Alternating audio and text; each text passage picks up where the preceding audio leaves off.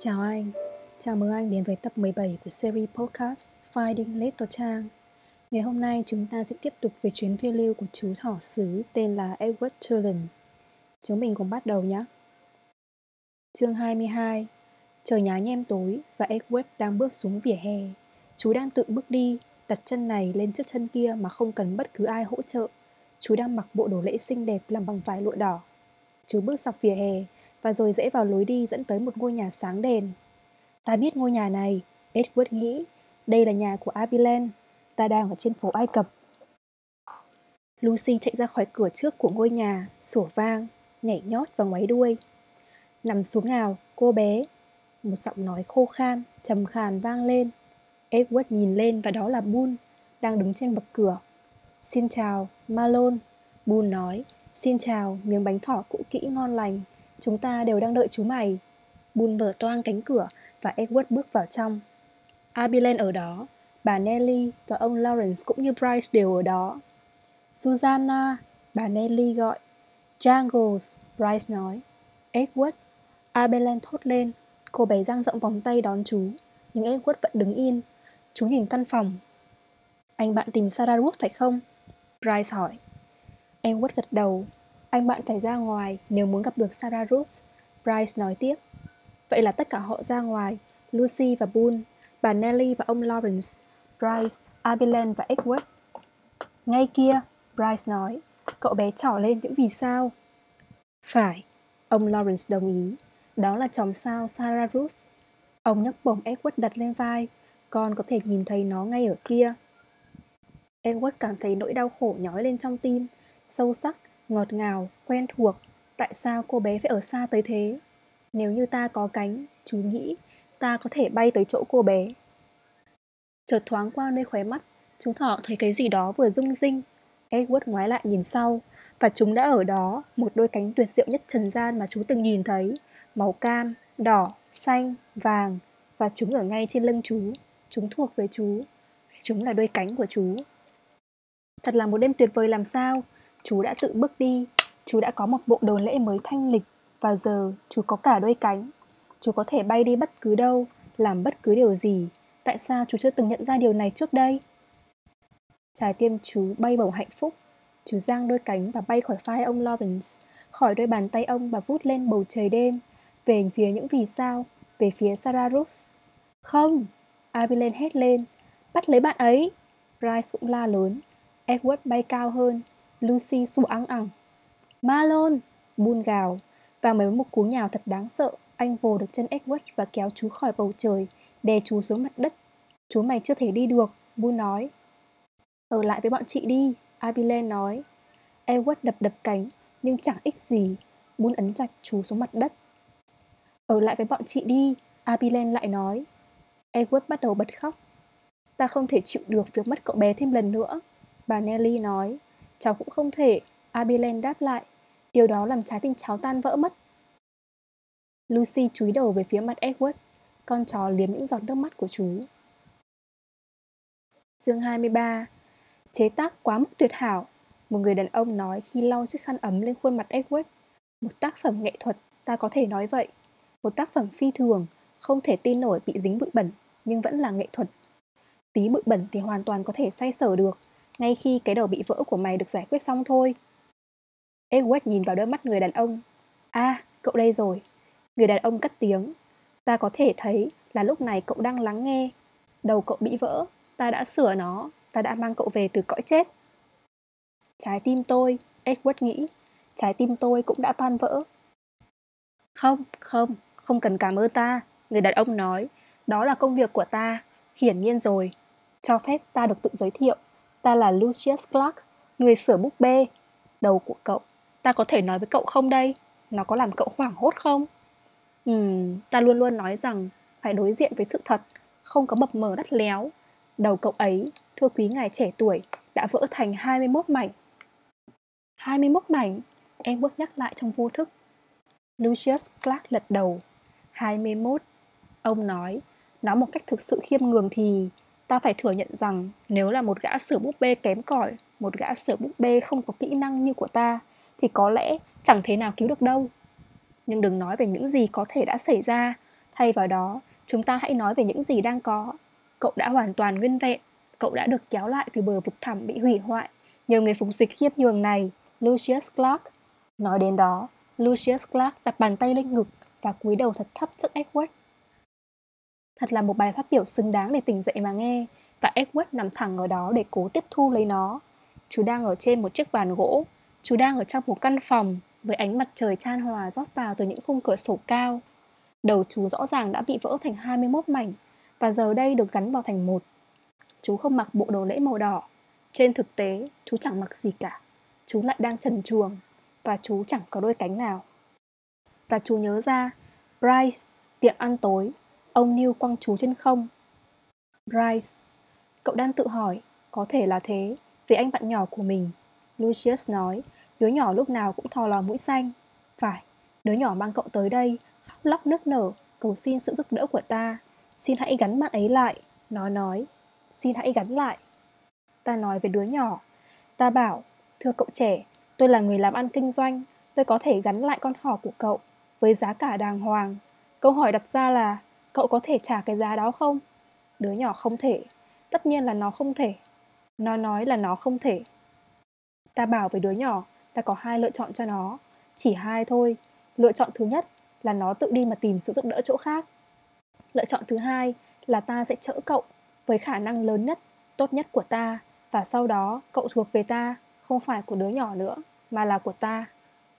Nói tới đấy, Lucius rơi vào im lặng. Ông gật đầu, tự đồng ý với bản thân. Chỉ hai lựa chọn thôi, ông nói tiếp, và anh bạn của cậu chọn cách thứ hai. Nó từ bỏ cậu để cậu được sửa chữa. Thật phi thường, thực sự đấy.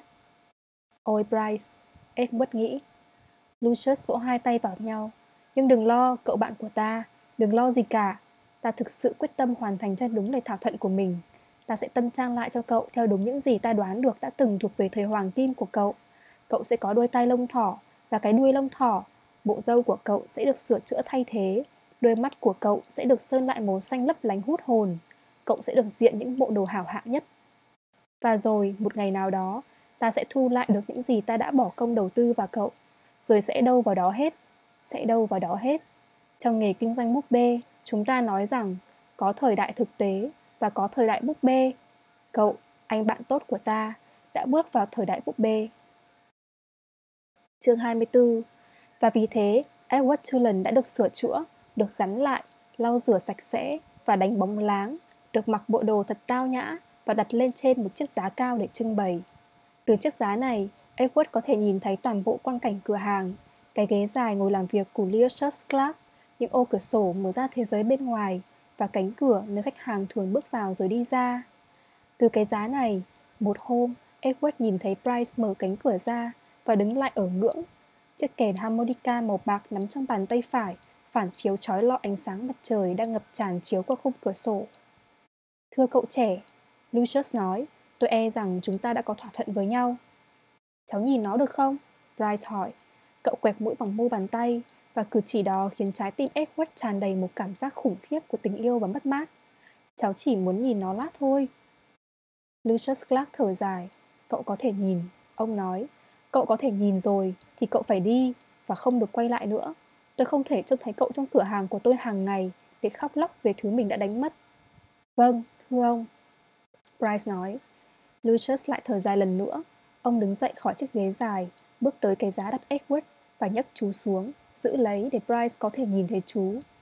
Này Jangles, Bryce nói, anh bạn trông bảnh đấy. Lần cuối tôi nhìn thấy anh bạn, trông anh bạn khủng khiếp lắm.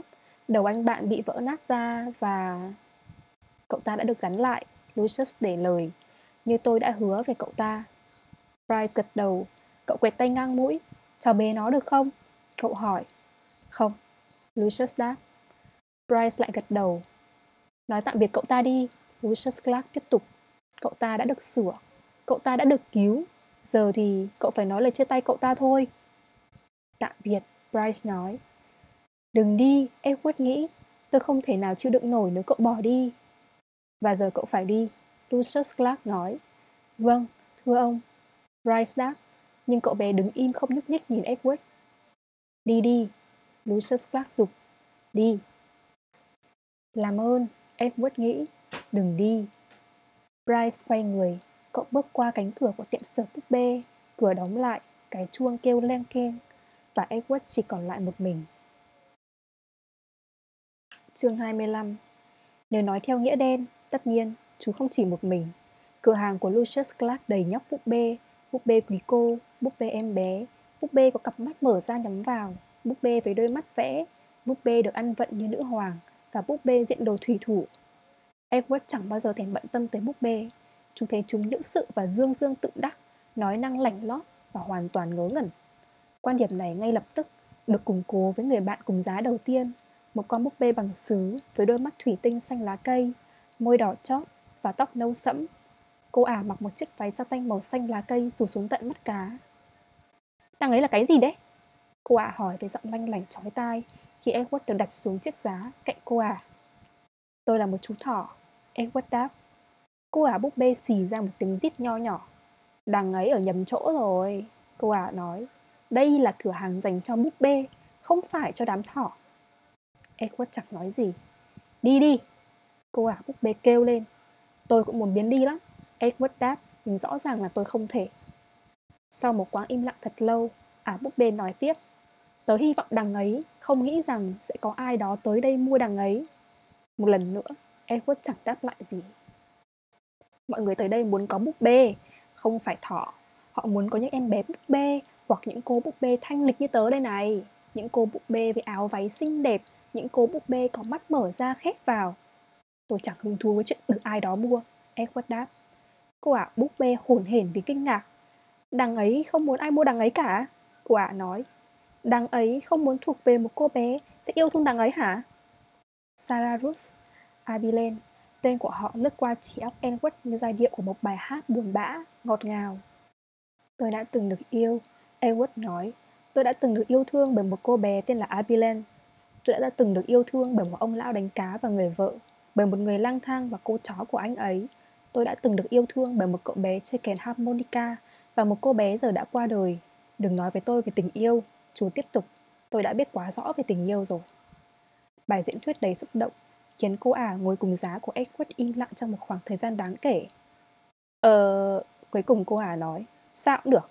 Ý của tớ là chẳng ai thèm mua đằng ấy đâu. Họ không nói thêm từ nào với nhau nữa. Cô búp bê được bán hai tuần sau đó cho một bà lão mua ả cho đứa cháu. Phải, bà lão nói với Lucius Clark, con búp bê hàng kia, con búp bê mặc bộ váy xanh lá cây ấy, trông nó khá dễ thương. Vâng, Lucius đế theo, cô bé dễ thương chứ nhỉ? Và ông nhấc cô ả búp bê ra khỏi giá. Tạm biệt và cút xéo đi, Edward nghĩ. Chỗ ngồi cạnh chú thỏ được bỏ trống trong một thời gian. Ngày qua ngày, cánh cửa mở ra và khép lại để cho những tia nắng mặt trời buổi sớm hay bóng đèn khi chiều muộn ùa vào kéo căng trái tim của các cô búp bê bên trong. Tất cả các cô đều nghĩ rằng khi cánh cửa mở rộng ra lần này, chính lần này, người bước vào cửa hàng sẽ là người muốn mua họ. Edward một mình đứng ở phía đối ngược. Chú tự lấy làm kiêu hãnh rằng chú không hy vọng, không cho phép trái tim căng ra trong lồng ngực. Chú tự lấy làm kiêu hãnh rằng đã giữ trái tim mình tĩnh lặng, bất động, khẽ chặt. Mình chẳng còn hy vọng gì nữa, Edward Tulin thầm nghĩ. Và rồi một ngày, khi trời đã nhá nhem, ngay trước lúc đóng cửa hàng, Lucius Clark đặt một cô búp bê khác lên giá cạnh Edward. Chương 26 Chỗ của cô đây, cô nàng của ta, làm quen với chú búp bê thỏ nhé, Lucius nói. Người sở búp bê bước đi, lần lượt tắt từng cái đèn. Trong ánh sáng lờ mờ của cửa hàng, Edward có thể thấy cái đầu của cô búp bê, giống như của chú đã bị vỡ nát và gắn lại. Khuôn mặt của cô, trên thực tế, là một mạng nhện những mảnh vỡ. Cô đội một chiếc mũ bé sơ sinh. Xin chào anh, cô nói bằng giọng cao, sắc lạnh. Tôi rất hân hạnh được làm quen với anh. Chào, Edward đáp. Anh ở đây lâu chưa? Cô hỏi. Đã nhiều tháng sau nhiều tháng rồi, Edward đáp. Nhưng tôi không quan tâm. Với tôi thì ở đâu cũng thế cả. Ồ, với tôi thì không. Cô búp bê đáp lại. Tôi đã sống 100 năm rồi. Và trong khoảng thời gian đó, tôi đã sống ở những chốn tựa thiên đường và những nơi tựa như địa ngục. Sau một thời gian, anh sẽ hiểu ra rằng ở mỗi nơi là một sự khác biệt và ở mỗi nơi anh cũng sẽ là một búp bê khác biệt, rất khác biệt. Một trăm năm rồi, Edward thốt lên. Tôi đã xưa lắm rồi, ông sở búp bê chứng nhận điều này. Trong khi chữa cho tôi, Ông ấy nói rằng ít nhất tôi đã qua từng đó năm, ít nhất là 100, ít nhất là 100 năm tuổi. Edward thầm nghĩ về tất cả những gì đã xảy ra với chú trong phần đời ngắn ngủi. Ta sẽ có chuyến phiêu lưu như thế nào nếu ta tồn tại trong thế giới cả trăm năm? Cô búp bê cổ nói, tôi tự hỏi ai sẽ tới vì tôi lần này, một ai đó sẽ tới, sẽ luôn luôn có một ai đó tới. Ai sẽ là người đó đây? Tôi chẳng quan tâm có ai đó tới vì tôi hay không, Edward nói. Nhưng điều đó thật khủng khiếp, cô búp bê cổ nói, chẳng có nghĩa lý gì để sống. nếu anh cảm thấy như vậy, chẳng có nghĩa lý gì cả. Anh phải được lấp đầy lòng mong đợi, anh phải được tắm mình trong hy vọng. Anh phải tự hỏi ai sẽ yêu thương mình, ai là người anh sẽ yêu thương kế tiếp. Tôi đã xong với chuyện được yêu thương rồi, Edward nói với cô. Tôi đã xong với chuyện yêu thương người khác, nó quá đau đớn. Phỉ, cô búp bê cổ kêu lên. Dũng khí của anh ở đâu hả? Ở chỗ nào đó, tôi cho là vậy. Edward nói. Anh làm tôi thất vọng, cô nói. Anh làm tôi cực kỳ thất vọng. Nếu anh chẳng hề có ý định về chuyện yêu thương hay được yêu thương, thì toàn bộ hành trình này chẳng có ý nghĩa gì nữa cả. Có thể tốt hơn là anh nên lộn cổ khỏi cái giá này ngay bây giờ và để mặc mình tan thành triệu mảnh. Lộn nhào xuống đi, lộn nhào xuống ngay giờ đi. Nếu có thể, thì tôi đã lộn xuống rồi. Edward đáp. Tôi xô anh nhá. Cô búp bê cổ hỏi. Không, cảm ơn. Edward đáp lại cô. Mà cô cũng chẳng thể làm vậy. Chú lầm bầm với chính mình. Cái gì đấy? Không có gì, Edward đáp. Bóng tối đã bao trùm toàn bộ cửa hàng búp bê. Cô búp bê cổ và Edward ngồi trên giá và nhìn chằm chằm về phía trước. Anh làm tôi thất vọng. Cô búp bê cổ lại cất tiếng. Lời của cô khiến Edward nhớ tới bà Pellegrina, về con lợn lòi và nàng công chúa, về sự lắng nghe và yêu thương, về những búa ềm và lời nguyền. Nếu có một ai đó đang chờ đợi để yêu thương chú thì sao? Nếu có ai đó mà chú sẽ lại yêu thương thì sao? Có thể nào như vậy không? Edward thấy tim mình xáo trộn. Và bài thơ của ngày hôm nay có tên là Dịu và nhẹ. Nhàn tai nghe dối tiếng ầm, dọn tai ta lắng tiếng thầm tế gian.